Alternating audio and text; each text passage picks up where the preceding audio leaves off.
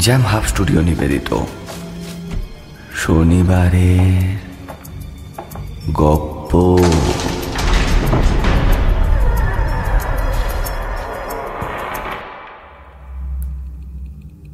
প্রতি শনিবার রহস্য রোমাঞ্চে ভরপুর গল্প দিয়ে সাজানো আমাদের শনিবারের গপ্প শুনতে। সাবস্ক্রাইব করুন আমাদের YouTube channel Jam Hub Studio সঙ্গে থাকুন, শুনতে থাকুন।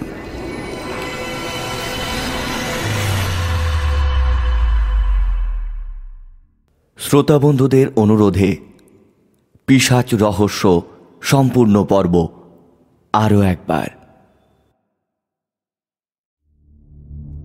জ্যাম হাব স্টুডিও নিবেদিত শনিবারের গপ্প এই সেগমেন্টে আজকের গপ্প। পিসাচ রহস্য রচনা মতিলাল দাস নির্দেশনা ও গল্প পাঠে আমি ইন্দ্র। আবহ সংগীত ও স্পেশাল এফেক্ট কৃষ্ণেন্দু। শুরু হচ্ছে আজকের গপ্প। পিসাচ রহস্য। পূর্ব ভারতের আসাম রাজ্যের দক্ষিণ পশ্চিম কোণের সর্বশেষ বর্ডার লাগোয়া জেলা ধুবড়ি। মনসামঙ্গল কাব্যে বর্ণিত মনসা ভগিনী নেতাই ধুবনির নাম থেকেই জেলার এই নাম।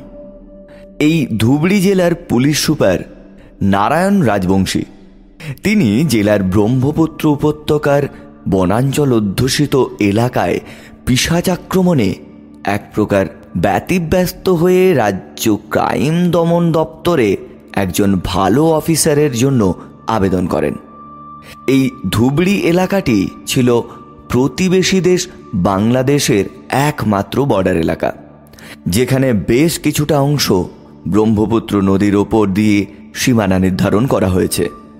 ভারতবর্ষের স্বাধীনতা লাভের পর থেকেই আজ পর্যন্ত ভারত ও বাংলাদেশে অনেক রাজনৈতিক উত্থান পতন ঘটলেও বর্ডার এলাকা এখনও সম্পূর্ণভাবে সিল করা হয়নি। তাই আগের মতোই কিলোমিটারের পর কিলোমিটার মুক্ত অবস্থায় পড়ে রয়েছে। অনেক সমস্যার কারণে। যেমন কোনো কোনো স্থান পাহাড়ি এলাকা, তো আবার কোনো স্থান জলাভূমিময়। কোথাও আবার নদী। ফলে দেখা যায় একটি নদীর দুই পারে দুই দেশের সশস্ত্র বাহিনীরা টহলদারি করছে।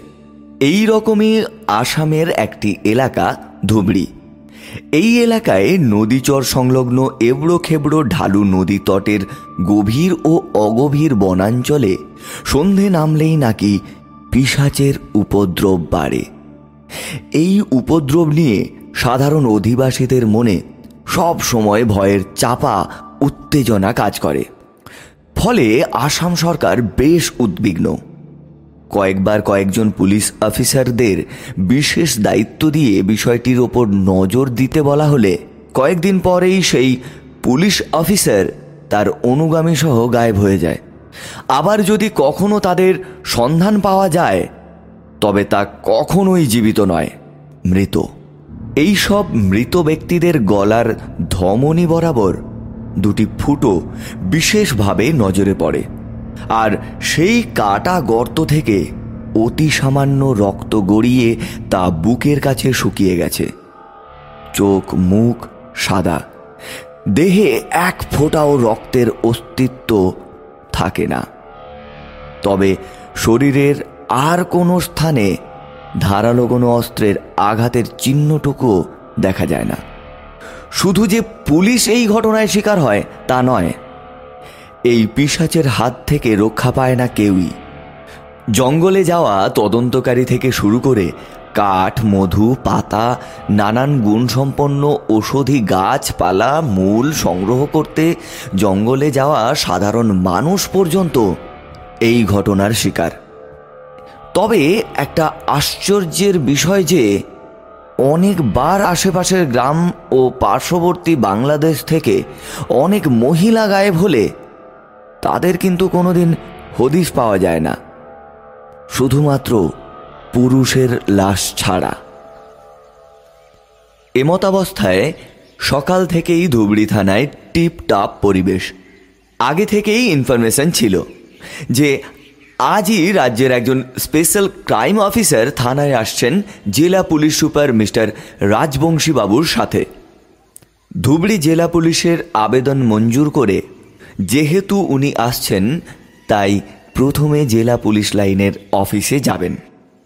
তারপর দুপুরের লাঞ্চের পর এই থানায় আসবেন বলে খবর আছে। সেই খবর অনুযায়ী ঘড়ির কাটা তিনটের ঘরে পৌঁছতেই চারটে গাড়ির একটি কনভয় এসে উপস্থিত হলো থানার সম্মুখে। পরপর গাড়ি থেকে সকলেই নামার পর নতুন ক্রাইম অফিসার সবার সাথে বড়বাবুর রুমে প্রবেশ করলেন। দেখতে শুনতে বেশ ভালো। টুকটুকে ফর্সা গায়ের রং। কালো প্যান্ট, সাদা ফুলহাতা শার্ট, চোখে সানগ্লাস।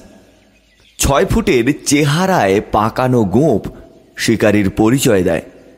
ঠিক যেমন গোঁফে পরিচয় পাওয়া যায় কোনটা বেড়ালের আর কোনটা বাঘের। অর্থাৎ কে শিকার আর কে শিকারী। গোলাকার মুখমণ্ডলে গোলাকার চোখ উঁচু কপালে পাতলা ভ্রুজোড়ার গঠন বৈশিষ্ট্যে নিজ জাতি অসমিয়া আদল হলেও চেহারায় তা নয়। অফিসারের অফিস রুমে জেলা পুলিশ সুপারের সাহায্যে বড়বাবু রমেশ গগৈয়ের সাথে ক্রাইম অফিসারের পরিচয় পর্বের পর বড়বাবু নিজের টেবিলের একদম নিচের ড্রয়ার থেকে একটা লাল ফাইলের ওপরে ইংরেজি ভাষায় গুল লেখা ফাইলটা বের করে ক্রাইম দমন স্পেশালিস্ট অফিসারের হাতে তুলে দিলেন। এই নিন তন্ময় বাবু। এই ফাইলটিতে ওই এলাকার গত এক দশক ধরে নানা ধরনের ভৌতিক কর্মকাণ্ডের কথা ও কিছু মূল্যবান পেপার এবং একটি ডায়েরি আছে যাতে সমস্ত তথ্য লিপিবদ্ধ করা আছে। এই ভৌতিক তাণ্ডব কতটা সত্য কতটা মিথ্যা সে ব্যাপারে বিশেষ কিছু বলতে পারব না। তবে আমরা এদিক ওদিক থেকে যতটা তথ্য সংগ্রহ করতে পেরেছি তাই এর মধ্যে একটি একটি করে তালিকা অনুসারে বিস্তারিত উল্লেখ করা হয়েছে। আশা করছি এই ফাইলটি আপনাকে এই অভিযানে অনেক অনেক সাহায্য করতে পারবে। Okay thank you thank you sir তবে বর্তমানে মূল সমস্যাটা এক নজরে আমাকে একটু যদি বলেন আর কি। ওকে ওকে ওকে বলছি বলছি। আসলে কি জানেন তো বেশ কয়েক বছর হলো আমাদের এই জেলার ঘোষপাড়া কাটমারি এরিয়ান এলাকায় পিসাচের উপদ্রব বেড়েছে। আচ্ছা। এই উপদ্রবে মানুষজন কেউ বনে জঙ্গলে প্রবেশ করতে পারছে না। মাঝে মধ্যেই এই গভীর জঙ্গলে মানুষজন সহ গবাদি পশু গায়েব হয়ে যাচ্ছে। আর তার কয়েকদিন পর একটি দুটি করে গায়েব হওয়া মানুষগুলির লাশ পাওয়া যায়। লাশগুলি কোথায় পাওয়া যায়? ওই তো ওই ওই যে জঙ্গলের পাশ দিয়ে যে বড় রাস্তাটা গেছে না স্যার? ওই ওই রাস্তায় পাওয়া যায় আচ্ছা আচ্ছা আচ্ছা আচ্ছা আচ্ছা। তা আপনারা কখনো পিসাচ দেখেছেন? দেখতে কেমন হয়? বা কি তার বৈশিষ্ট্য? জানেন কিছু? না না না না স্যার তবে শুনেছি দীর্ঘাকার গাছে গাছে ঘুরে বেড়ায়। এই বড় বড় দাঁত আছে রক্ত চুষে খায় নাকি? দশকের পর দশক ধরে এই এলাকাটি ভৌতিক ও ডাকিনী যোগিনীদের চারণভূমি। সর্বত্র পেতাত্তা ঘুরে বেড়ায়। তার ফলে এই সব স্থানে সাধারণ মানুষ কখনো যাতায়াত করে না। এও শোনা যায় এই গভীর জঙ্গলের গাছপালায় ভূত প্রেত ব্রহ্মদত্তি পা ঝুলিয়ে বসে থাকতো। রাতের বেলা বিকট শব্দ করে এক গাছ থেকে আরেক গাছে লম্বা লম্বা ঠ্যাং বাড়াতো। বৃহৎ ও প্রকাণ্ড গুড়ি বিশিষ্ট গাছগুলোকে কঙ্কালগুলি নাকি নিমেষেই উপড়ে ফেলে দেয়। আপনারা কখনো জঙ্গলে গিয়েছেন? না স্যার কখনো জঙ্গলে যায়নি আসলে সাহস পাইনি। চার পাঁচ বছর আগে আমাদের এক অফিসার প্রকাশবাবু অর্থাৎ প্রকাশ বর্মন কয়েকজন ফোর্স সহ একটি জাল নোট কারবার মামলায় একজন অভিযুক্তকে গ্রেপ্তার করতে ওই জঙ্গলে প্রবেশ করেছিলেন। তারপর সে এক ঘটনা। তারপর? তারপর কি ঘটলো? আরে মশাই থেমে গেলেন কেন? ঘটনাটা কি ঘটলো? বলুন। না বলছি স্যার। তারপর থেকে আজ পর্যন্ত প্রকাশবাবুর কোনো সন্ধান পাওয়া যায়নি। ওনার সাথে ডিউটিতে যাওয়া সাতজনের লাশ ওই জঙ্গলে ঢোকার রাস্তার উপর উদ্ধার করা গেলেও এখনও পর্যন্ত প্রকাশবাবুর লাশটাও মেলেনি। ভেরি স্ট্রেঞ্জ তবে শুনেছি প্রকাশবাবুর মুন্ডুটা নিয়ে নাকি ব্রহ্মদত্তীরা লুফোলুফি খেলে। ও তাই? তবে কি জানেন এই ঘটনার পর থেকে মানুষজন, পুলিশ, দারোগা কেউ কখনো জঙ্গলের মধ্যে প্রবেশ করার উদ্দেশ্যে পা বাড়াতে সাহস পায়নি। আর আপনাকে কি না এই ব্যাপারে তদন্ত করতে এখানে পাঠানো হয়েছে? কি জানি বাবু। তবে যা করবেন, সাবধানে করবেন। শেষে আপনারও পরিণতি প্রকাশবাবুর মতো না হয় যেন। থ্যাংক ইউ স্যার আমি আপনার কথাটা মাথায় রাখব। আর হ্যাঁ আপনি এক কাজ করুন। প্রকাশবাবুর ফটোকপি সহ বায়োডেটাটা আমাকে দিয়ে রাখুন। ঠিক ঠিক ঠিক ঠিক ঠিক। যদি কখনো প্রয়োজনে লাগে আর কি। আর একটা কথা আমি পুলিশ স্টেশনে থাকছি না। কোথায় থাকছি কি খাচ্ছি আপনাদের জানার দরকার নেই। ঠিক আছে ওকে স্যার। তবে যদি কখনো আমার ফোর্সের প্রয়োজন হয় তাহলে যেন কোনো সমস্যা না হয়। না না না সমস্যা হওয়ার কথা নয় স্যার। আপনি বললেই হবে আমরা রেডি একদম। ওকে ওকে তবে যা কিছু করবেন সাবধানে করবেন। কেন যে এইসব ভৌতিক কাজকর্মের সাথে ডিপার্টমেন্ট ছেলে মানুষই করে জানি না। ওকে নিশ্চয়ই আপনার কথাটা মাথায় থাকবে আমার।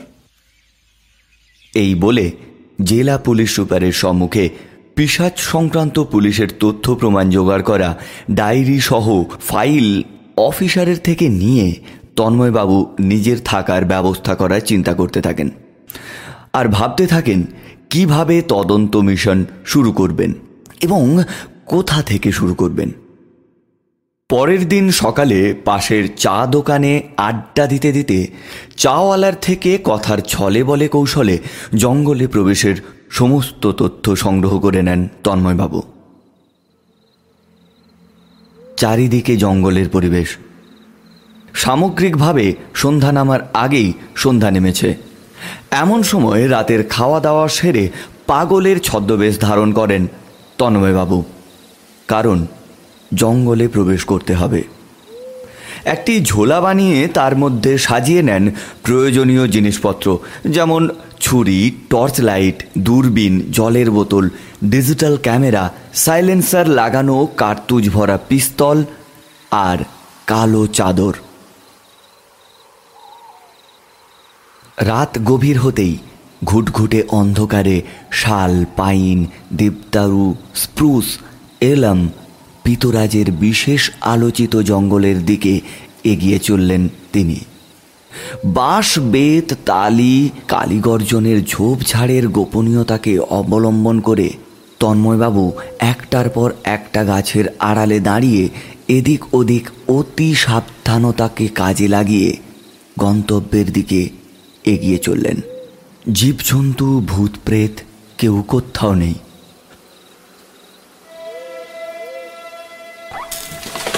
হঠাৎ তন্ময়বাবুর কানে এলো একটা বিকট আওয়াজ। গাছ ভেঙে পড়ার শব্দ। সাথে সাথে ঝুপটি মেরে চাদর মুড়ি দিয়ে বসে পড়েন তন্ময়বাবু। তাহলে কি আচমকা চিতার আক্রমণ?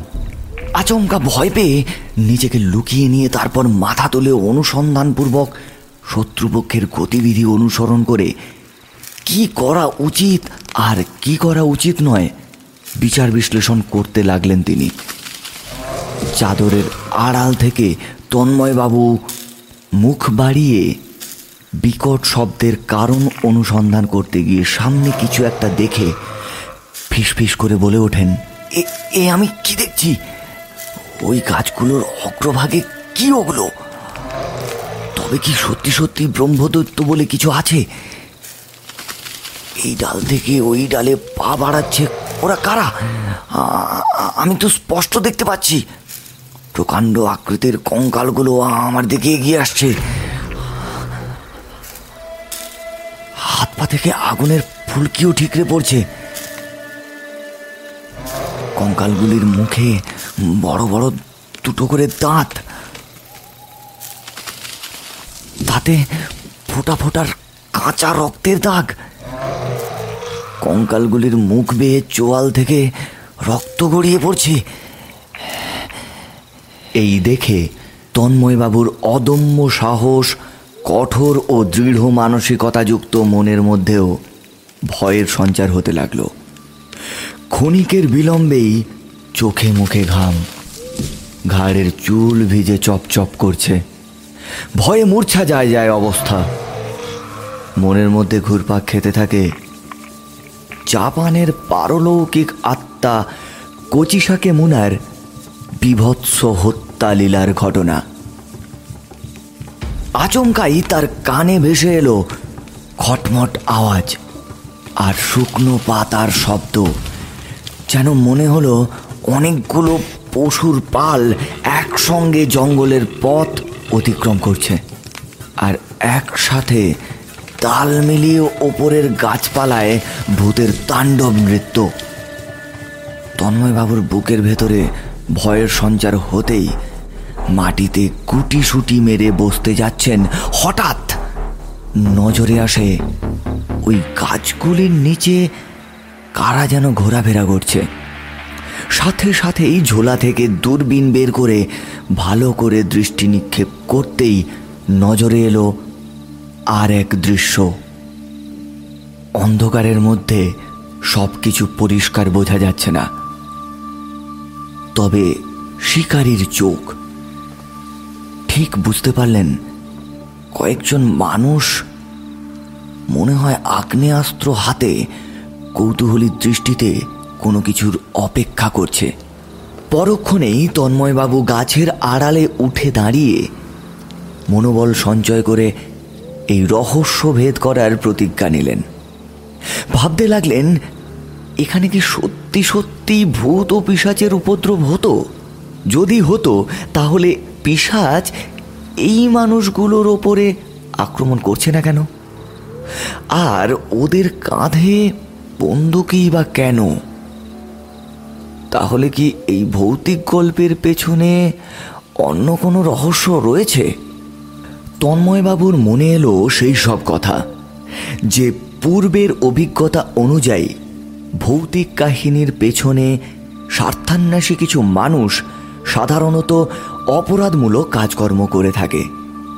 আর তা থেকেই সাধারণ মানুষের দৃষ্টি ঘোরাতে এইসব ভৌতিক নাটক মঞ্চস্থ করে তারা। তাই তন্ময়বাবু পা টিপে টিপে ঝোপঝাড় গাছের আড়ালকে অবলম্বন করে চুপি সারে এগিয়ে যেতে লাগলেন। একসময় একদম নিকটে বসে এক দৃষ্টিতে তাকিয়ে থাকলেন কি হয় না হয় তার অপেক্ষায়। তিনি লক্ষ্য করলেন কয়েকজন মানুষ তিন চারটি গরুর পালের সামনে পেছনে তাড়াতে তাড়াতে নদীর তীরে নিয়ে আসছে। গরুগুলি চার পাঁচটি করে একে অপরের সাথে বেশ খাটো করে জপ্ত ও শক্ত করে বাঁধা। পেছনের পায়ের থাইয়ে, কপালে লাল ও সবুজ রঙের কালি ব্যবহার করে বিশেষ সাংকেতিক চিহ্ন দেওয়া। কোনো কোনো গরুর লেজের চুল বিশেষভাবে কাটা। এটা মালিকানা পার্থক্যের বিশেষ বার্তা বহন করছে, যা দেখেই সহজে অনুমেয় যে ব্যাপারী দ্বারা গরুগুলি পাচার করা হচ্ছে। এক একটি পালে তিরিশ থেকে চল্লিশটি গরু রয়েছে। গরুর পাল সহ ওরা উপস্থিত হতেই সবাই একসাথে মিলেমিশে একাকার হয়ে গেল। আর জঙ্গল বরাবর ব্রহ্মপুত্র নদীর দিকে এগিয়ে যেতে লাগল। দূর থেকে সত্য উদ্ঘাটনের উদ্দেশ্যে তন্ময়বাবুও ওদের পিছু নিয়ে একসময় নদীর ছোট্ট ছোট্ট চড়া হাঁটু সমান জলের খাল পার হয়ে মূল নদীতে এসে উপস্থিত। জলের ধারে গাছের আড়ালে বসে উপযুক্ত সময়ের অপেক্ষা করতে থাকলেন তিনি। বেশ কিছুক্ষণ অপেক্ষা করার পর এই পার থেকে একটি সবুজ লেজার লাইটের আলো ওপারে নিক্ষেপ করতেই ওপার থেকে সমানভাবে আলোর মাধ্যমে সবুজ সংকেত এলো। ওপার থেকে আসতে যতটা সময় লাগে, সেই সময়টুকু অপেক্ষা করার পর নজরে আসে একটা নৌকোতে করে কয়েকজন এপারে ভিড়ল। চারিদিকে অন্ধকার। দূর থেকে শেয়ালের ডাক কানে আসছে। আর মাঝে মাঝে প্যাঁচার হুক হুক শব্দ। দীর্ঘ নীরবতা পাইথনের আস্ত গিলে খাওয়ার মোক্ষম সুযোগ বলে মনে করিয়ে দেয়। তারপরেই ভয়াতুর মনে ওদের ব্যবহৃত আলোতে যতটা দেখা যায়, এদিক ওদিক চোখ চারিয়ে পরক্ষণেই লক্ষ্য করেন ওদের গতিবিধি। তারপর দেখেন ওপার থেকে আসা মানুষগুলো বড় বড় বন্ধ করা বাক্স এপারে তুলে দিল। এবার বাক্সগুলো যেন এদের দেখে নেওয়ার পালা। একজন কি যেন হাতে নিয়ে তুলে দেখছে। তন্ময়বাবু উৎসুক চোখে একটু উঁকি ঝুঁকি মারার চেষ্টা করেও কোনো কিছু সন্ধান করতে পারলেন না। নজরে এলো নদী পাড় থেকে কেউ যেন কিছু একটা বলল। আরে সব ঠিক আছে তো? ইয়েস বস সব ঠিক আছে! তবে যত বান্ডিল বই দেবার কথা ছিল পুরোটা দিতে পারছে না। ছাপার কাজ চলছে। পরের বার পুরোটা দিয়ে দেবে বলেছে। ওদের জিজ্ঞেস করো ছাত্র শিক্ষক মহাশয়ের কোনো ঝামেলা হয়নি তো? ওরা না বলছেন বস। ওরা জিজ্ঞেস করছে বিদেশি কাঠের জানালা দরজা দেওয়ার কথা ছিল। কোনো খবর আছে নাকি? হ্যাঁ হ্যাঁ ঠিক আছে ঠিক আছে। বিষয়টা আমার মাথায় আছে। ওদের বলে দাও কোনো চিন্তা করতে হবে না। সামনের বার দিয়ে দেব। এদিকে বিদেশি কাঠের জানালা ও দরজার প্রচুর চাহিদা। তবে যেহেতু কথা দিয়েছি ঠিক দেব। সব ব্যবস্থা করা হয়ে আমার রুমে পড়ে আছে। তবে কি ওদের ছেড়ে দেবো? হ্যাঁ হ্যাঁ তাই দাও। বসের সবুজ সংকেত পেয়ে ঘাটের সামনে তত্ত্বাবধান করা ব্যক্তিরা ওদের যাওয়ার নির্দেশ দেওয়ার পর নিজেরাও গভীর জঙ্গলের মধ্যে প্রবেশ করল। অন্যদিকে, ওপার থেকে আসা মানুষগুলি একটা একটা গরুর পাল নিয়ে জলের দিকে এগিয়ে গেল আর পালের দড়ি ধরে নৌকার ওপর দাঁড়িয়ে বাংলাদেশের পাড়ের উদ্দেশ্যে রওনা দিল। আর কয়েকজন ছোট্ট ও দুর্বল গরুগুলোকে অমানবিকভাবে পা ও মুখকে আষ্টে পৃষ্ঠে বেঁধে কলা গাছের ভেলায় করে বন জঙ্গল ও আবর্জনার সাথে ওপারের উদ্দেশ্যে ভাসিয়ে দিচ্ছে। কোনোটা ভেলায় তুলে, আবার কোনোটা শুধু মাথাটা ভেলায় তুলে। তন্ময়বাবু হতচকিত হয়ে তাকিয়ে থাকলেন আর মনে মনে ভাবতে লাগলেন তাহলে কি এই ভৌতিক কাজকর্মের আড়ালে চোরাচালানের কারবার?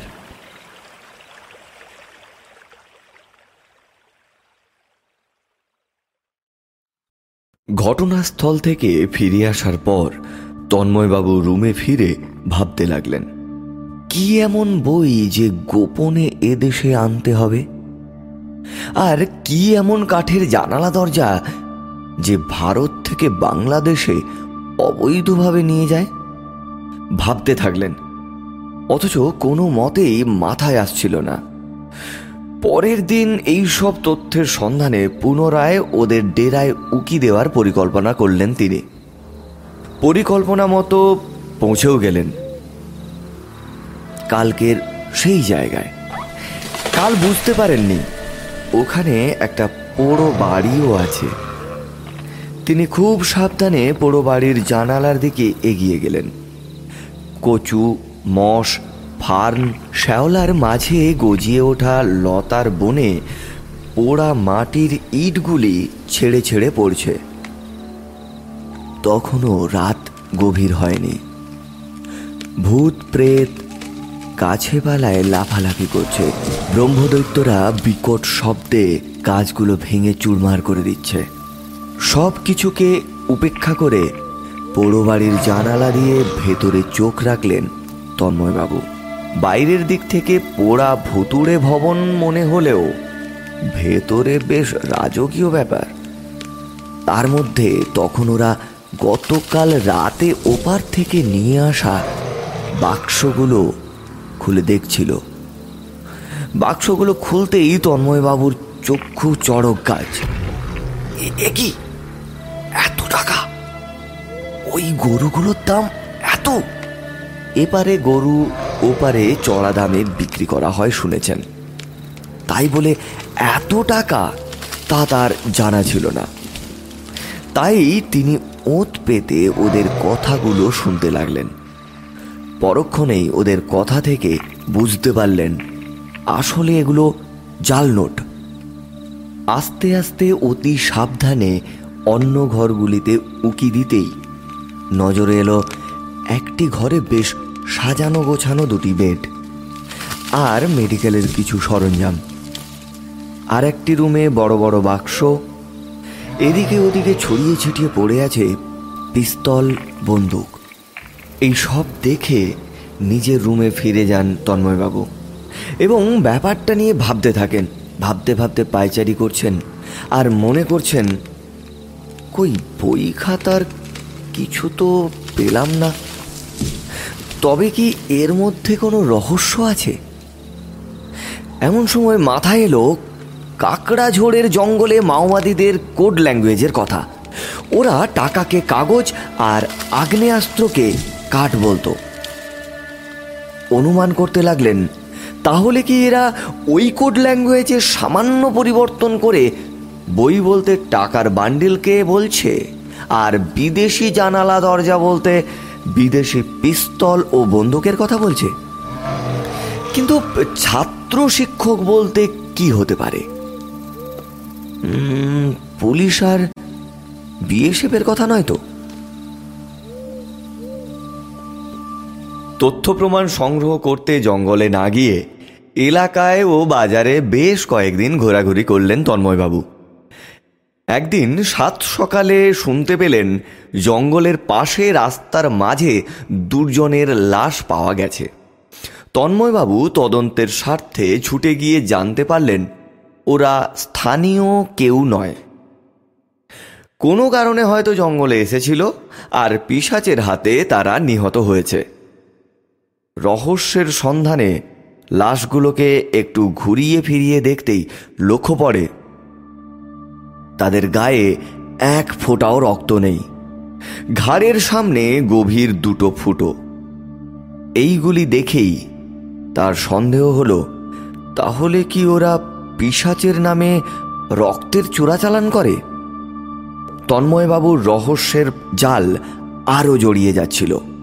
তিনি কিছুই ভেবে উঠতে পারছিলেন না।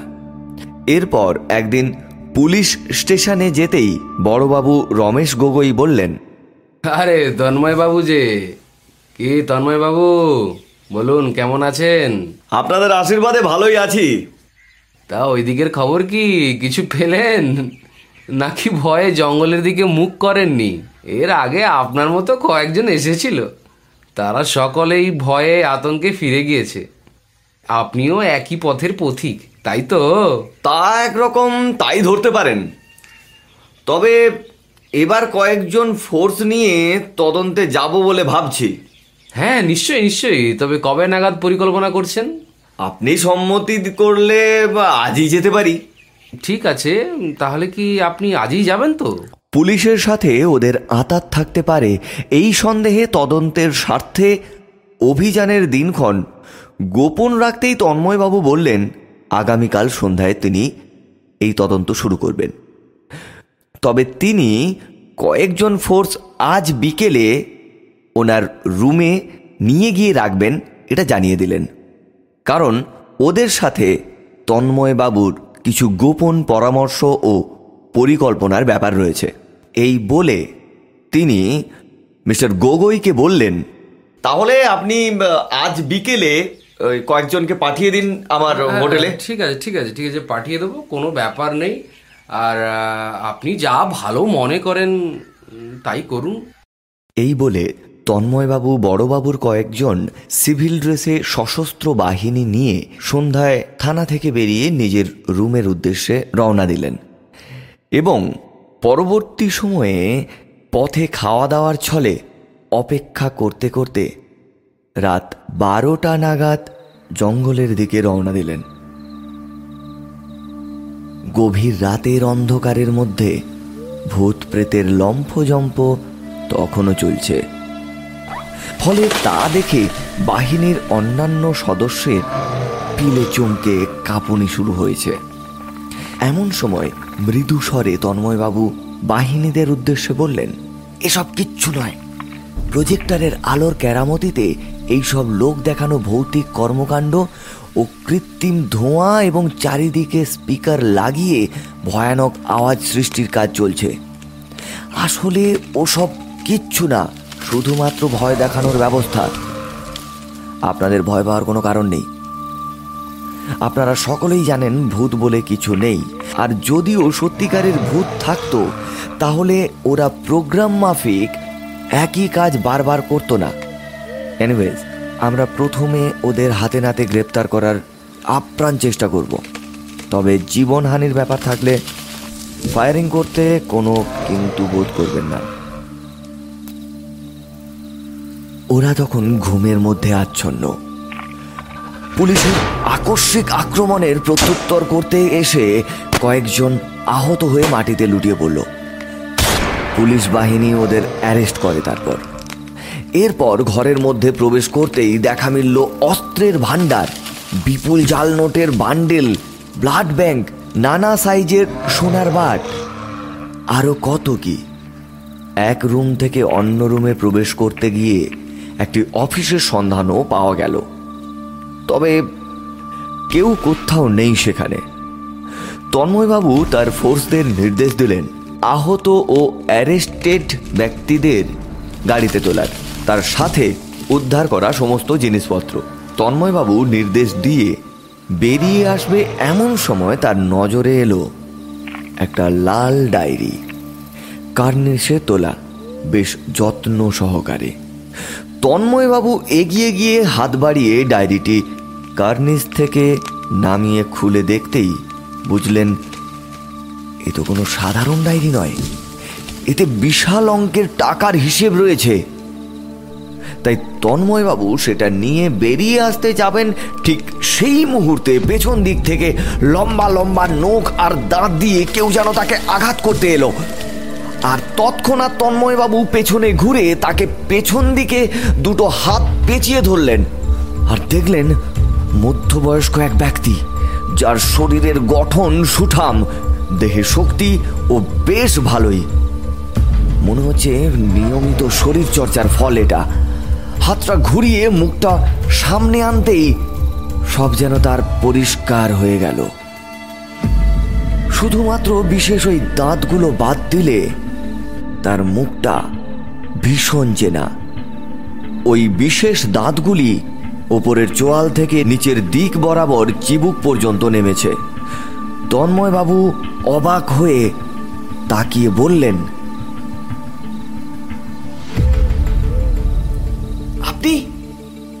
আপনি প্রকাশবাবু প্রকাশ বর্মন তাই তো? চিনে ফেলেছেন যে আমাকে চিনে ফেললে তো বাঁচার কোনো উপায় নেই। ছাড়ো আমাকে ছাড়ো দেখছি তোমাকে এক্ষুনি। এটা করে ফল ভালো হবে না। আমার রিভলভারটা কিন্তু লোডেড ও তাহলে আপনি এই ভৌতিক কর্মকাণ্ডের অধীশ্বর? শুধুমাত্র অর্থের লোভে এই ভৌতিক কর্মকাণ্ডের পেছনে জাল নোট আর পশু, নারী, রক্ত চোরাচালান করাই আপনার আসল কাজ। আপনি কি তাহলে সেই মনুষ্য শরীরের রক্ত পিপাসু পিসাচ?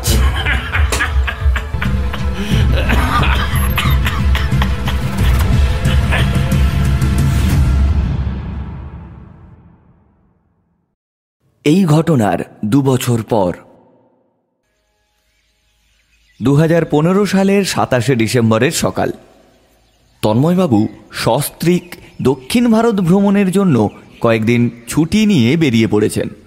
সারাক্ষণ চোর পুলিশ খেলতে খেলতে পরিবারকে সময় দিয়ে উঠতে পারেননি তিনি। পরপর বেশ কয়েকটা বড় বড় রহস্য ভেদ করে তিনি এখন প্রায় ঝাড়া হাত পা। তাই অফিস থেকে কয়েকদিনের ছুটি নিয়ে তিনি ফ্যামিলি ট্যুরে বেরিয়ে পড়েছেন গত তেইশ তারিখ। হোটেলের বারান্দায় বসে বসে শীতের হালকা আমেজ গায়ে মেখে চায়ের পেয়ালায় চুমুক দিতে দিতে পশ্চিমবাংলার গতকালকের খবরের কাগজটা তিনি পড়ছেন। কারণ দক্ষিণ ভারতে পশ্চিমবাংলার কাগজগুলো একদিন পরেই পাওয়া যায়। খবরের কাগজে চোখ বোলাতে বোলাতে হঠাৎ নজরে পড়ে, জেল ভেঙে পালালো প্রকাশ এই শিরোনামের একটি খবর। চমকে ওঠেন তন্ময়বাবু। তন্ময়বাবুর মনে পড়ে গেল পুরনো সেই ঘটনার কথা। এ সেই প্রকাশ। প্রকাশ বর্মন, অস্ত্র, নারী ও জাল নোট পাচার চক্রের পাণ্ডা যাকে তিনি বাংলাদেশের বর্ডার এলাকার জঙ্গলে গ্রেপ্তার করেছিলেন। গ্রেপ্তারের পর আদালত শাস্তিস্বরূপ প্রকাশকে যাবজ্জীবন কারাদণ্ডে দণ্ডিত করে। আর আজ সেই প্রকাশ কিনা জেল থেকে পালিয়েছে, প্রকাশবাবুর মাথাটা জাস্ট ঘুরে যায়। এত কষ্ট করে যে অপরাধীকে তিনি গ্রেপ্তার করেছিলেন, সেই অপরাধী কিনা জেল থেকে পালালো? তড়িঘড়ি নিজের মোবাইল ফোনটা হাতে নিয়ে তিনি খোঁজ খবর নিতে শুরু করেন। জানতে পারেন গত পরশু মধ্যরাতে আলিপুর সেন্ট্রাল জেল থেকে ফেরার হয়েছে নারী পাচারকারী ও চোরা চালান কারবারিদের সম্রাট এই প্রকাশ। এরপর তন্ময়বাবু তার ঊর্ধ্বতন কর্তৃপক্ষের সঙ্গে ফোনে কথা বলেন। Good morning, sir. বলছিলাম প্রকাশের কেসটা আমি হ্যান্ডেল করতে চাই। না না, অন্য কেউ নয়। প্রয়োজন হলে আমি আজকেই ফ্লাইট নিয়ে কলকাতায় ফিরছি। Okay sir okay okay. Thank you sir thank you Jai Hind. কথাটি বলেই ফোনটা রেখে তিনি তার স্ত্রীকে বললেন অফিসের একটা ইমার্জেন্সি কাজে আমাকে বেরোতে হবে তাই এবারের মতো ঘোরাটা এখানেই শেষ। আমি ফ্লাইট বুক করছি আজকেই বিকেলে আমরা কলকাতায় ফিরবো। তুমি একটু চটপট জিনিসপত্রগুলো গুছিয়ে নাও প্লিজ। কথাটি শুনে তন্ময়বাবু স্ত্রীর কিছুটা মন খারাপ করলেও তার স্বামীর কাজে কখনো তিনি বাধা সৃষ্টি করেননি। তাই তার স্বামীর কথা মতো তিনি সমস্ত জিনিসপত্র গুছিয়ে ফেললেন খুব তাড়াতাড়ি এবং তড়িঘড়ি চেক আউট করে এয়ারপোর্টের দিকে রওনা দিলেন। কলকাতা পৌঁছে ক্রাইম ডিপার্টমেন্টের অফিসার তন্ময় বাবু প্রকাশের বিষয়ে খোঁজখবর নিলেন। তারপর যেখানে তিনি প্রকাশের রহস্য উন্মোচন করেছিলেন, অর্থাৎ আসাম রাজ্যের দক্ষিণ পশ্চিম কোণের সর্বশেষ বর্ডার লাগোয়া ধুবড়ি জেলা। হ্যাঁ সেই ধুবড়ি জেলায় তিনি পৌঁছে গেলেন। ধুবড়ি জেলার পুলিশ সুপার রাজবংশীবাবু আবার প্রকাশের ফাইলটা খুঁজে তন্ময়বাবুর হাতে তুলে দেন। জেল থেকে ফেরার হয়ে যাওয়া প্রকাশকে খুঁজে বের করতেই হবে তন্ময়বাবুকে। কিন্তু তন্ময়বাবু অনেক খোঁজাখুঁজি করেও কোনো নাগাল পেলেন না। তন্ময়বাবু তার তীক্ষ্ণ বুদ্ধি ও দূরদর্শিতা দিয়ে প্রকাশের নতুন রিপোর্ট ফাইলটা তৈরি করার কাজ শুরু করেছিলেন। কিন্তু এবারে কোনোভাবেই অঙ্কটার সূত্র খুঁজে পাচ্ছিলেন না তিনি। জেল থেকে ফেরার হয়ে যাওয়া কয়েদি প্রকাশের কেসটা দেখতে দেখতে দুবছর কেটে গেল। প্রকাশের কোনো হদিশ নেই। এর মধ্যে এলাকায় আবার নানান সমস্যা শুরু হয়েছে। পশ্চিমবাংলার এটি একটি মারণ ব্যাধি। সাপে কামড়ালে ওঝার কাছে নিয়ে যাওয়া ভূত, জিন আর ডাইনির প্রকোপ বলে তন্ত্র সাধক বা ঢঙ্গি বাবা প্রভৃতির জল পোড়া তেল পোড়ার ফাঁদে গ্রামে গ্রামে শুরু হয়েছে মৃত্যুর মিছিল। এমন সময় জানা যায় ঝাড়গ্রামের শালবনির জঙ্গলের পাশাপাশি গাছগাছালির ভেতরে একটি নতুন আশ্রম গজিয়ে উঠেছে। যে আশ্রমে গেলে নাকি কাপালিক বাবার আশীর্বাদ পাওয়া যায়। তিনি নাকি পিসাজতন্ত্র সিদ্ধ পুরুষ। আর তার আশীর্বাদে নাকি মহিলাদের সমস্ত রোগ থেকে মুক্তি দিতে পারেন তিনি। সম্প্রতি এই বিষয় নিয়ে বেশ কিছু ভিডিও সোশ্যাল মিডিয়াতে ভীষণ ভাইরাল হয়েছে। সাইবার ক্রাইম ডিপার্টমেন্টের অফিসাররা এই বিষয়টি তদন্ত করার জন্য রাজ্য ক্রাইম দমন শাখার একজন ভালো অফিসার চেয়ে আবেদন করেছেন। তন্ময়বাবুকে এই বিষয়টি তদন্ত করার জন্য চিহ্নিত করেছে রাজ্য ক্রাইম দমন শাখা। তন্ময়বাবু পুরো বিষয়টা জানার পর, কোথা থেকে এই বিষয়ের তদন্ত শুরু করা উচিত তা ভেবে উঠতে পারছিলেন না। কারণ অশিক্ষিত ও কুসংস্কারাচ্ছন্ন হতদরিদ্র মানুষদের কাছে সামান্য উপকারও অনেক বড় বলে মনে হয়। তাই তাদের মাঝে গিয়ে এই বিষয়ে তদন্ত করাটা বেশ কঠিন। দু হাজার পনেরো সালের আঠারোই ফেব্রুয়ারি, ঝাড়গ্রামে এসেছেন তন্ময়বাবু। তন্ময়বাবু গ্রামের বিভিন্ন মানুষের সঙ্গে এই কাপালিক বাবার আশ্রম সম্বন্ধে কথাবার্তা বলে যা জানতে পেরেছেন, তা দিয়ে রহস্য উন্মোচন করা সম্ভব নয়। উনিশে ফেব্রুয়ারি সকালবেলায় গ্রামে শোরগোল পড়ে যায়, শালবনির জঙ্গলে আশ্রমে যাওয়ার রাস্তার পাশে একটি সতেরো বছরের মেয়ের লাশ পড়ে থাকতে দেখে। খবর পেয়েই তন্ময়বাবু ঘটনাস্থলে পৌঁছন। গিয়ে দেখেন ঠোঁটের কোণে কিছুটা রক্ত আর গালে, ঘাড়ে ও হাতে নখের দাগ। লাশটিকে পোস্টমার্টামের জন্য নিয়ে যাওয়া হয়। প্রাথমিক তদন্তের রিপোর্টে জানা যায়, মেয়েটির মৃত্যু কোনো স্বাভাবিক কারণে নয়। মেয়েটিকে ধর্ষণ করে খুন করা হয়েছে। তন্ময়বাবু দেরি না করে গোটা এলাকাটা সিল করেন এবং তদন্ত করতে গিয়ে এলাকার দুই স্থানীয় যুবককে ঝাড়গ্রাম থানায় আনা হয়। তাদেরকে জেরা করে সন্দেহজনক কিছু সূত্র ধরে আশ্রমের বেশ কয়েকজনকে অ্যারেস্ট করে আনেন ঝাড়গ্রাম থানার পুলিশ। কাপালিক বাবার আশ্রমে চিরুনি তল্লাশি চালিয়ে সবিশেষ কিছু পাওয়া গেল না। তবে যা পাওয়া গেল, একটা লাল ডায়েরি আর কিছু ডাকযোগে আসা চিঠি। চিঠিতে বাংলা হরফে লেখা বেশ কিছু শ্লোক। তবে যে শ্লোকটি তন্ময়বাবুকে ভাবিয়ে তুলল, সেটি হল, সাগর পাড়ে বাসা বেঁধে নারকেলে ভরা আগুন ভাসে। রোগ জ্বালা মেটাবে পিসাচ শাক দিয়ে ঢাকবে মাছ। কোমল শরীর আনবে কাগজ, ধূর্ত শেয়ালের হবে অকেজ মগজ। এটা কি কোনো নির্দেশ? নাকি এই শ্লোকের মধ্যেই লুকিয়ে আছে গোটা রহস্য? তন্ময়বাবু সঠিক তথ্য খোঁজার জন্য আদালতের কাছে কিছুটা সময় চেয়ে নিলেন। তারপর ফরেনসিক রিপোর্টে এবং তথ্য প্রমাণ সংগ্রহ করে আশ্রমের তিনজনের বিরুদ্ধে মামলা চলতে থাকে। কিছুদিন পর ধর্ষণ ও খুনের মামলায় দোষী সাব্যস্ত করে তিনজনকে সাজাও দেওয়া হয়। তবে আশ্রমের মূল পাণ্ডা কাপালিক বাবা এই মামলায় বেকসুর খালাস হয়ে যায়। কারণ ঘটনাটি যখন ঘটে, তিনি ওই ঘটনা স্থানে ছিলেন না। তন্ময়বাবুর মাথায় একটা প্রশ্ন বারবার নাড়া দিতে থাকে। আশ্রম ছেড়ে কাপালিক বাবা ওই সময় তবে কোথায় গিয়েছিলেন? আর এই চিরকুটে ওই শ্লোকের অর্থই বা কি? তাহলে কি এই কাপালিক বাবার সঙ্গে এই শ্লোকের কোনো যোগসূত্র থাকতে পারে?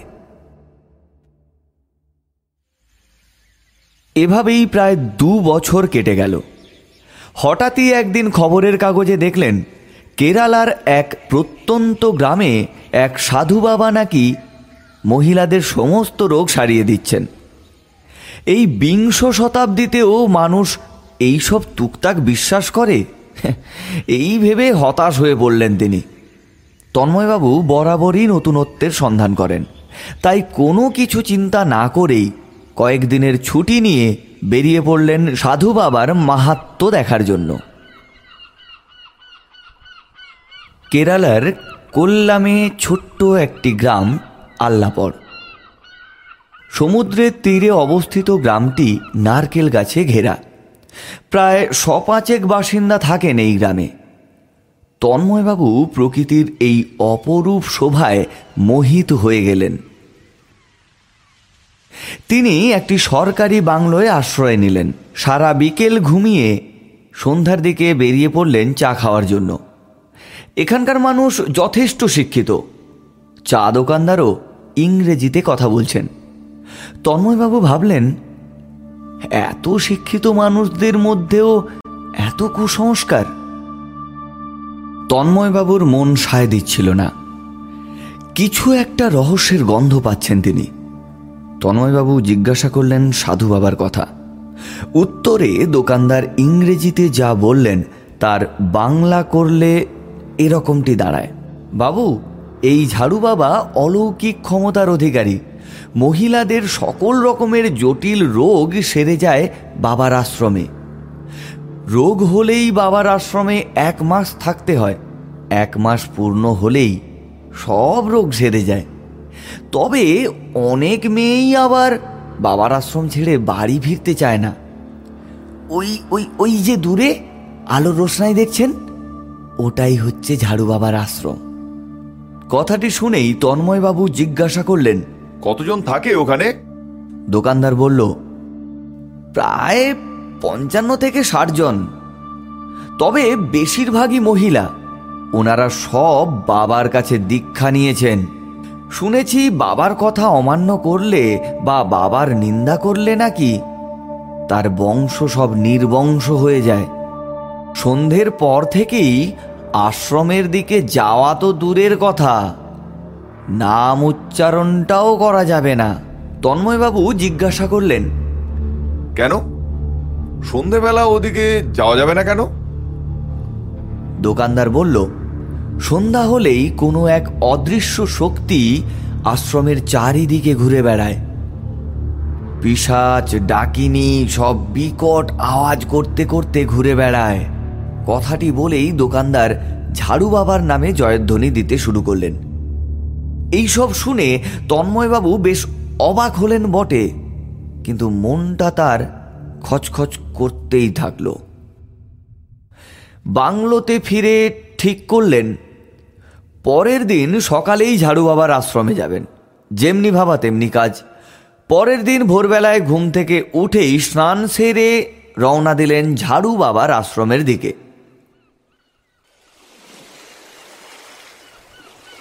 আরব সাগরের তীরে বেশ বড় এলাকা জুড়ে রয়েছে এই ঝাড়ু বাবার আশ্রম। ও হ্যাঁ যেটা বলা হয়নি। সেটা হলো তন্ময়বাবু গাল ভর্তি দাড়ি রেখেছেন আর চোখের সমস্যার জন্য একটি চশমা পরেন। ফলে আগের থেকে মুখটা একটু অন্যরকম লাগে। তন্ময়বাবু আশ্রমে প্রবেশ করেই বসে পড়লেন ঝাড়ু বাবার সামনে বসে থাকা সমস্ত আগত দর্শনার্থীদের মাঝে। পেছন সারিতে বসে তন্ময়বাবু দেখলেন, ঝাড়ু বাবা দু হাতে একটি মানুষের মাথার খুলি ওপরে তুলে জোরে জোরে কি সব মন্ত্র উচ্চারণ করে চলেছেন। আর তার চারপাশে বসে রয়েছেন কয়েকজন স্বল্প বসনা সুন্দরী মহিলা। কপালে তাদের চন্দনের তিলক আর গলায় রুদ্রাক্ষের মালা। ঝাড়ু বাবার বড় বড় দাঁড়ি ও জট পাকানো চুল তাকে আরও ভয়ঙ্কর করে তুলেছে। তবে তন্ময়বাবুর কেমন যেন চেনা চেনা লাগছে এই ঝাড়ু বাবাকে। প্রায় ঘন্টাখানেক পরে তন্ময়বাবুর ডাক পড়ল, বল বেটা, তোর কি অসুবিধা আছে? এখানে তো পুরুষদের রোগ সারানো হয় না শুধু মহিলাদের রোগ সারানো হয়। বাবা আমার ছেলে পিলে হয় নাই। আমার স্ত্রীর সাথে প্রত্যহ এইটা নিয়ে অশান্তি লেগে আছে বাবা। এর থেকে মুক্তির কি কোনো উপায় নেই? বলিস কি রে? এই বয়সে বাবা হবি। ঠিক আছে যা। যা তোর স্ত্রীকে নিয়ে আয়। তারপর দেখছি। ঠিক আছে বাবা ঠিক আছে ঠিক আছে। এই বলে তন্ময়বাবু উঠে পড়েন এবং আশ্রমের চারিদিকে ঘুরে ফিরে দেখতে থাকেন। তিনি দেখলেন ভেতরে কিছু সুন্দরী মহিলা মনমরা হয়ে বসে আছে। কয়েকজন আবার রুগ্ন। কেমন যেন লাগছে তাদেরকে দেখে। আবার কিছু মহিলা নারকেল ছাড়িয়ে কাঠের বড় একটা বাক্সতে জমা করছেন। আর কয়েকজন সুঠাম দেহের পুরুষ আছে যারা ওই বাক্সগুলোকে তুলে নিয়ে যাচ্ছে ঘরের ভেতরে। একজনকে জিজ্ঞাসা করে জানতে পারেন, এগুলি দেশের বাইরে যে ভক্তরা রয়েছেন, তাদের জন্য পাঠানো হয়। তন্ময়বাবুর কেমন যেন সন্দেহ হলো। বিদেশে কিছু রপ্তানি করতে গেলে কন্টেনারে ভরে তা রপ্তানি করা হয়। তাহলে এই কাঠের বাক্সগুলি কোথায় রপ্তানি করা হবে? ভাবতে ভাবতে তন্ময়বাবু বাংলোতে ফিরলেন। রাত দশটা নাগাদ বেরিয়ে পড়লেন, রহস্যটা আসলে কি তা জানার জন্য। আশ্রমের কাছে আসতেই দেখতে পেলেন সমুদ্রের দিকে জোনাকির মতো আলো জ্বলছে। তন্ময়বাবু পা টিপে টিপে সেদিকেই অগ্রসর হলেন।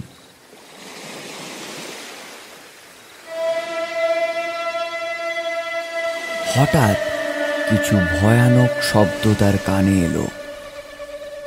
মনে হলো কোনো পৈশাচিক শক্তি আশেপাশে ঘোরাঘুরি করছে।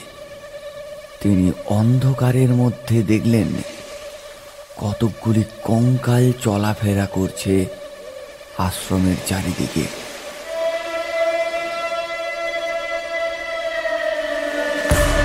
কোথা থেকে একটা বিকট আওয়াজ কানে এলো তন্ময়বাবুর। তন্ময়বাবু প্রথমে বেশ ভয় পেয়ে গেলেন। কিছুক্ষণ পর সাহস সঞ্চয় করে আরেকটু এগিয়ে যাওয়ার চেষ্টা করলেন। তিনি ভালো করে দেখে বুঝলেন, না, এরা কেউ ভূত নয়। দেখলেন দু তিনজন লোক পায়চারি করছে, কিন্তু অদ্ভুত অদ্ভুত সাজ পোশাক পরে। অন্ধকারে যেন ভূতের মতো লাগছে তাদের। তিনি দেখলেন রাতের অন্ধকারে নারকেলের পেটিগুলোকে একটি ভুটভুটিতে কয়েকজন লোক তুলছে। সব পেটি তোলা হয়ে যেতেই ভুটভুটিটা রাতের অন্ধকারে মিলিয়ে গেল। সেই সঙ্গে ভূতগুলোও মিলিয়ে গেল অন্ধকারে। আর ওই আওয়াজটা সেটাও এখন আর নেই।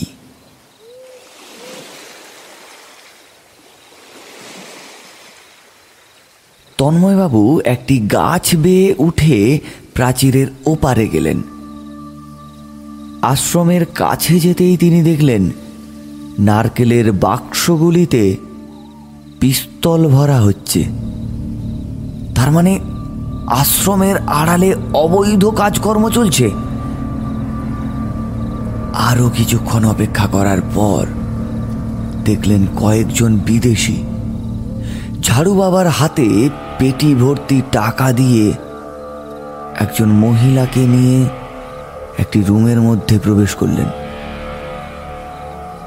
তন্ময়বাবু বেশ বুঝতে পারলেন যে এখানে দেহ ব্যবসাও চলে।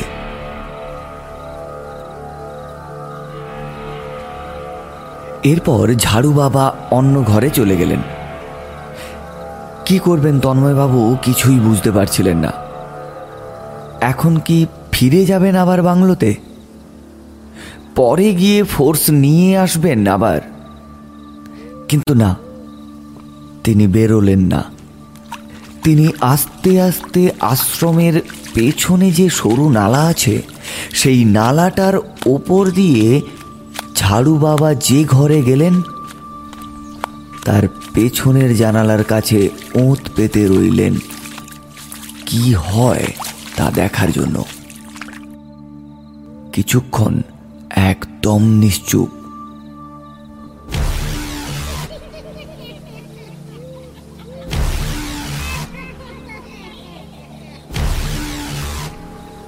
এ কি অদ্ভুত সব আওয়াজ আসছে?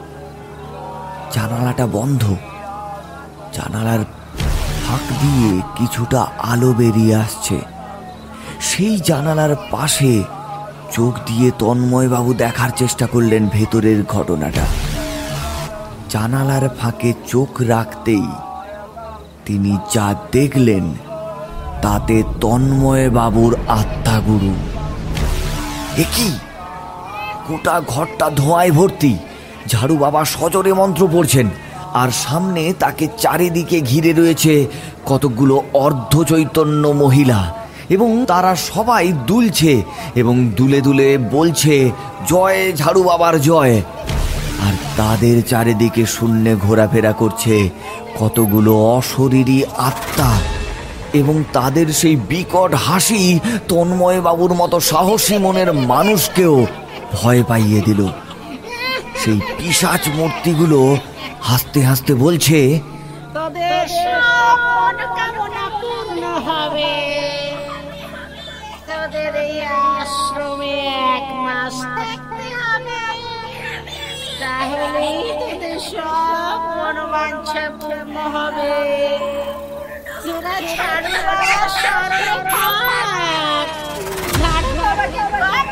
সব ছাড়া করবি না। যা চাস তাই পাবি কিন্তু।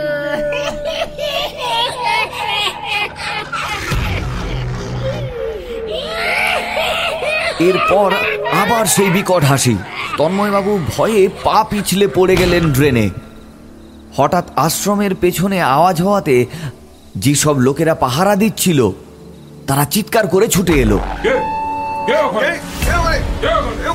তন্ময়বাবু অন্ধকারে দূর থেকে দেখলেন ওদের হাতে বন্দুক। তন্ময়বাবু বুঝলেন এদের সঙ্গে এখন লড়াই করা যাবে না। আর সেটা বুদ্ধিমানের মতো কাজও হবে না। ঠিক করলেন পালাতে হবে। তন্ময়বাবু দেখলেন আর কয়েক ফুট দূরেই সেই প্রাচীর। এক লাফে টপকাতে হবে প্রাচীর। না হলে আজ আর রক্ষে নেই। তন্ময়বাবু সোজা দৌড়ে গিয়ে সজোরে একটা লাফ দিলেন। প্রাচীরটা ধরে টেনে হিঁচড়ে কোনো রকমে শরীরটাকে প্রাচীরের ওপারে নিজেকে ফেললেন। তারপর কোনো দিকে না তাকিয়ে সোজা দৌড় লাগালেন নিজের বাসার দিকে। তারপর তিনি বাংলোতে ফিরে এলেন।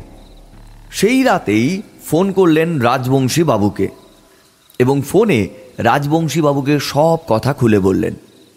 রাজবংশীবাবু স্থানীয় থানায় ফোন করে কয়েকজন কনস্টেবল ও একজন সাহসী মধ্যবয়স্কা সুন্দরী মহিলা পুলিশের জন্য বলে দিলেন।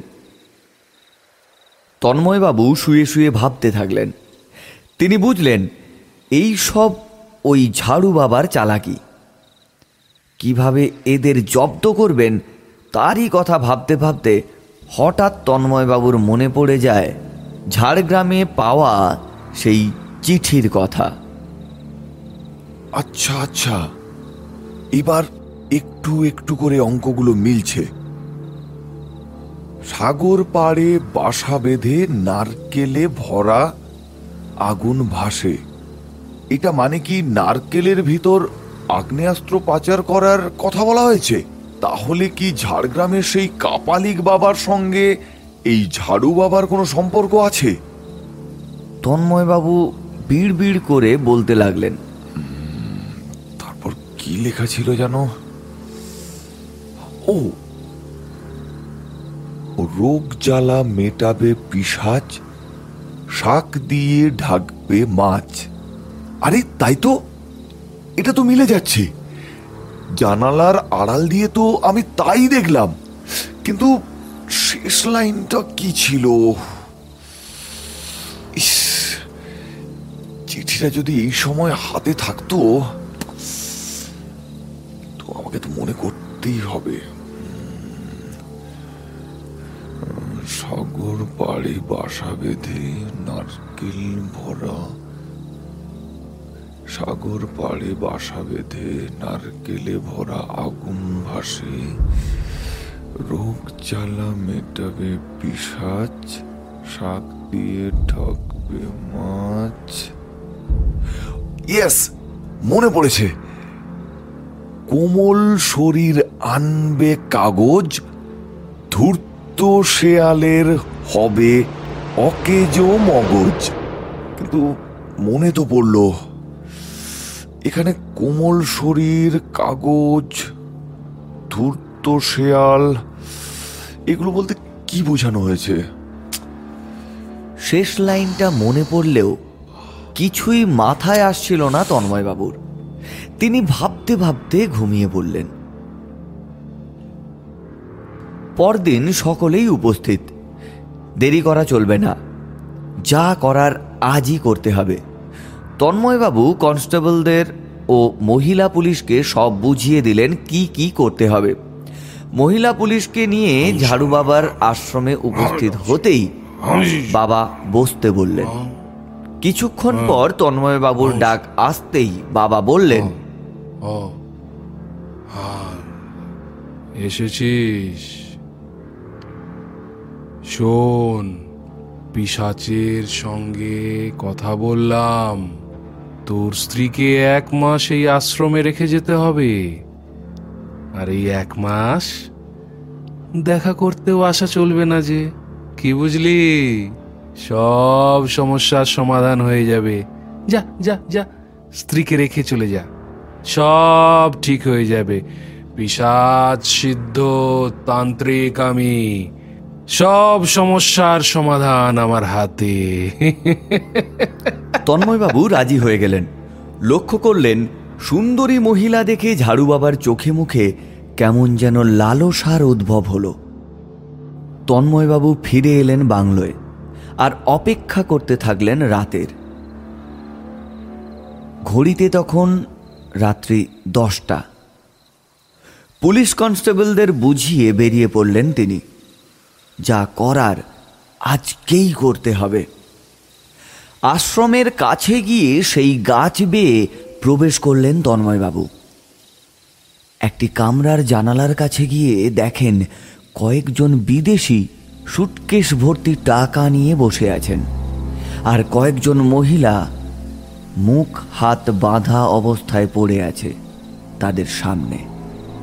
বুঝতে আর দেরি হলো না যে অস্ত্র পাচারের সাথে সাথে নারী পাচার করেন এই ঝাড়ু বাবা। পাশের সেই ঘর থেকে সেই পিসাচের হাসি ও কথাগুলো ভেসে আসছে। তন্ময়বাবু বুঝলেন ওই ঘরে এখন ঝাড়ু বাবা আছে। কথাগুলি আবারও একটু মন দিয়ে শোনার চেষ্টা করলেন তন্ময়বাবু। এ কি? গত কাল রাতে ঠিক একই শব্দ, একই কথা তিনি শুনেছেন। এই ঘটনা ঘটার পর তার আর বুঝতে বাকি রইল না যে এটি রেকর্ডেড সাউন্ড। সাথে সাথে এটাও বুঝতে বাকি রইল না। ওই পিসাজগুলো আসলে প্রজেক্টারের কেরামতি। তার কারণ, এই ঘটনা তার সঙ্গে পূর্বেও ঘটেছে। বেশ কয়েক বছর আগে বাংলাদেশের বর্ডার লাগোয়া আসামের একটি জঙ্গলে ঠিক একই রকম পদ্ধতিতে মানুষের মধ্যে ভয় সৃষ্টি করে চোরা চালান কারবারিরা তাদের কার্যসিদ্ধি করেছে। আচ্ছা সেই চোরা চালান কারবারিদের পান্ডা যাকে আমি ধরেছিলাম সে কয়েক বছর আগে জেল থেকে পালিয়েছে। ওই ঘটনার সঙ্গে এই ঘটনার কোনো যোগসূত্র নেই তো? তন্ময়বাবু হঠাৎ বিড় বিড় করে বলে ওঠেন। এটা তো বিশাল নারী পাচার চক্র। আরে এটাই কি সেই কবিতায় বলা ছিল? কোমল শরীর মানে নারীর নরম দেহের কথা বলা হয়েছে। আর সুটকেস ভর্তি টাকা কি কাগজের সঙ্গে তুলনা করা হয়েছে? ও, তাহলে নিশ্চয়ই শেয়াল মানে পুলিশকে বোঝানো হয়েছে? ছাড়ু বাবা, সেরকম পুলিশের পাল্লায় এখনও তুমি পড়নি।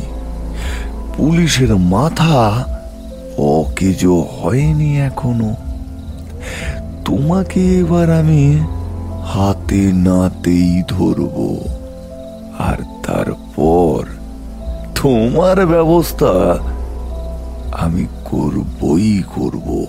তন্ময়বাবু জানতেন আশ্রমের বাইরে সমস্ত পুলিশ ফোর্স অপেক্ষা করছে তার সিগন্যালের জন্য। তিনি বুঝলেন, এটাই মোক্ষম সময়। ওদেরকে এখনই সিগন্যাল দিতে হবে। তিনি একটি প্যাঁচার ডাক নকল করে আওয়াজ করলেন মুখে। প্যাচার আওয়াজ শোনা মাত্র সমস্ত পুলিশ ফোর্স চারিদিক দিয়ে আশ্রমটাকে ঘিরে ধরলো এবং কিছু পুলিশ বন্দুক উঁচিয়ে আশ্রমের ভেতরে প্রবেশ করল। আচমকা সবাই মিলে আক্রমণ করতেই ভেতরে সবাই ভ্যাবাচাকা খেয়ে গেল। তন্ময়বাবু দেরি না করে ফায়ার করতে বললেন। অমনি পুলিশ ফোর্স ফায়ারিং করে কয়েকজনকে গুলিবিদ্ধ করল। মহিলা পুলিশও সময় বুঝে বিদেশিদের গুলিবিদ্ধ করে আহত করল। আশ্রমের পাহারাদারগুলোকে আয়ত্তে আনার পর তন্ময়বাবুর কাছে বন্দি মহিলাদের নিয়ে হাজির হন সেই মহিলা পুলিশ অফিসার। আর তাদের কাছ থেকেই জানতে পারলেন, ঝাড়ু বাবা এইসব মহিলাদের দিয়ে দেহ ব্যবসা করায়। কাউকে কাউকে আবার বিক্রিও করে দেয় মোটা টাকার বিনিময়ে। নারকেলের বাক্সে অস্ত্র, চরস, গাঁজা পাচার করা হয়। তন্ময়বাবু হঠাৎ খেয়াল করলেন, ঝাড়ু বাবা কোথায়? হঠাৎ শুনতে পেলেন কেউ যেন দৌড়ে পালিয়ে যাচ্ছে। তন্ময়বাবু দেখলেন বাবা পালিয়ে সমুদ্রের দিকে যাচ্ছে। অমনি তার পা লক্ষ্য করে গুলি চালালেন তন্ময়বাবু। ঝাড়ু বাবার পায়ে গুলি লেগে আহত হয়ে মাটিতে লুটিয়ে পড়লেন। কাছে এসে টর্চ জেলে দেখতেই তন্ময়বাবুর চক্ষু চড়ক গাছ। এ তিনি কাকে দেখছেন? কারণ পায়ে গুলি লাগার পর মুখ থুবড়ে পড়ে গিয়ে ঝাড়ু বাবার দাড়ির অনেকটা অংশ খুলে গেছে। এবার স্পষ্ট বোঝা যাচ্ছে ভেতরের আসল মানুষটাকে। এ তো সেই নরপিসাজ পুলিশ অফিসার প্রকাশ। হ্যাঁ প্রকাশ বর্মন। প্রকাশ রাগিয়ে যন্ত্রণায় গড়গড় করতে করতে আচমকা কোমর থেকে পিস্তলটা বের করে গুলি চালায় তন্ময়বাবুকে লক্ষ্য করে। তন্ময়বাবু এক লাফ দিয়ে সরে গেলেন। গুলিটা ঠিক তার ডান কানের পাশ দিয়ে বেরিয়ে গেল। গুলিটা বেরিয়ে যাওয়ার সময় তার তাপ তন্ময়বাবু তার কানে বুঝতে পারলেন। আর কয়েক মিলিমিটার। গুলিটা তার মাথায় লাগতো। তন্ময়বাবু লাফিয়ে উঠে সজোরে পা দিয়ে এক লাথি মেরে প্রকাশের হাত থেকে বন্দুকটা ফেলে দিলেন। তারপর তন্ময়বাবু প্রকাশের বুকের ওপর উঠে চেপে বসলেন এবং দুটো হাত দিয়ে তার গলাটা টিপে ধরলেন। প্রকাশ বুঝতে পারল যে সে এবারেও ধরা পড়ে গেছে। আর পালানোর কোনো পথ নেই তার। তাই সে গোঙাতে গোঙাতে বলতে লাগল, আমার ছেড়ে দিন। যত টাকা চান, আমি আপনাকে দেব। আমাকে ছেড়ে দিন।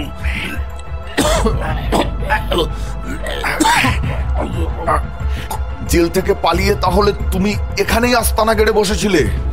নতুন সাম্রাজ্য খুলে হ্যাঁ? তাই না?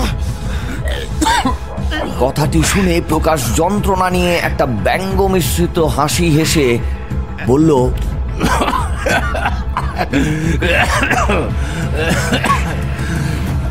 তোমাদের নাকের ডগায় বসেছিলাম। তোমরা কিছু করতে পারোনি, এবারও পারবে না।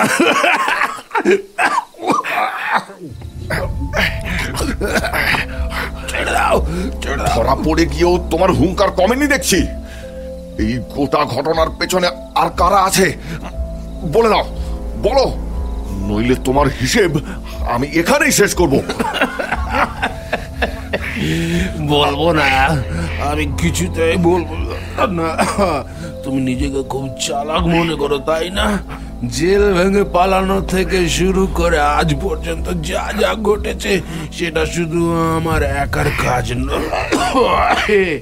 এর পেছনে অনেক আছে।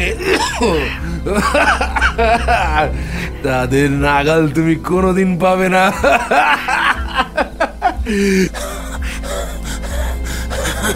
তাই তাই এইসব ছেড়ে আমার সঙ্গে হাত মেলাও। আমি তোমায় অনেক টাকা দেব। অনেক টাকা অনেক টাকা দেব। ঝাড়গ্রামের কাপালিক বাবার আশ্রমের সঙ্গে তোমাদের কিসের যোগাযোগ? আর ওই চিঠিগুলো কে পাঠিয়েছিল? তুমি খুব চালাক। আমি তোমায় ঝাড়গ্রামে আসতে দেখেই ইচ্ছে করে ওই খুনটা করাই, যাতে তুমি খুনের মামলা নিয়ে ব্যস্ত হয়ে যাও। বুঝলে? আর আমি যা চেয়েছিলাম, তুমি তাই করলে। তুমি আমায় ধরতে পারলে না। তন্ময়বাবু দেখলেন, এর বিচারে জেল হবে। আর আবার হয়তো পালিয়ে যাবে। আর কত মানুষের প্রাণ নষ্ট করবে, তার কোনো ঠিক নেই। ততক্ষণে আশ্রমের সব মহিলারা উপস্থিত। সবার একটাই দাবি, একে মেরে ফেলুন। এমন সময় হঠাৎ প্রকাশ এক ঝটকা দিয়ে তন্ময়বাবুকে ফেলে দিয়ে খুঁড়িয়ে খুঁড়িয়ে পালানোর চেষ্টা করল। আর কোনো কিছু না ভেবে রিভলভার তুলে গুলিবিদ্ধ করে ঝাঁঝরা করে দিল ঝাড়ু বাবা ওরফে পুলিশ অফিসার প্রকাশের সারা শরীর।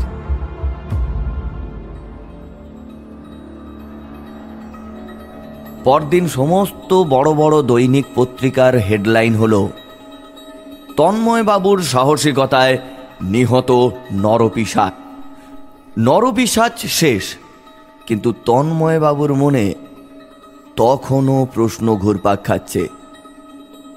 কাপালিক বাবাই যদি ঝাড়ু বাবা হয়, তাহলে ঝাড়গ্রামের ওই ঝাড়ু বাবার আশ্রমে চিঠিগুলো পাঠাতো কে? আর কারাই বা এই গোটা সাম্রাজ্যের পেছনে রয়েছে। এতক্ষণ শুনলেন মতিলাল দাসের লেখা পিসাচ রহস্য। গল্পকার মতিলাল দাসের কাছে আমরা চিরকৃতজ্ঞ আমাদের পাশে থাকার জন্য।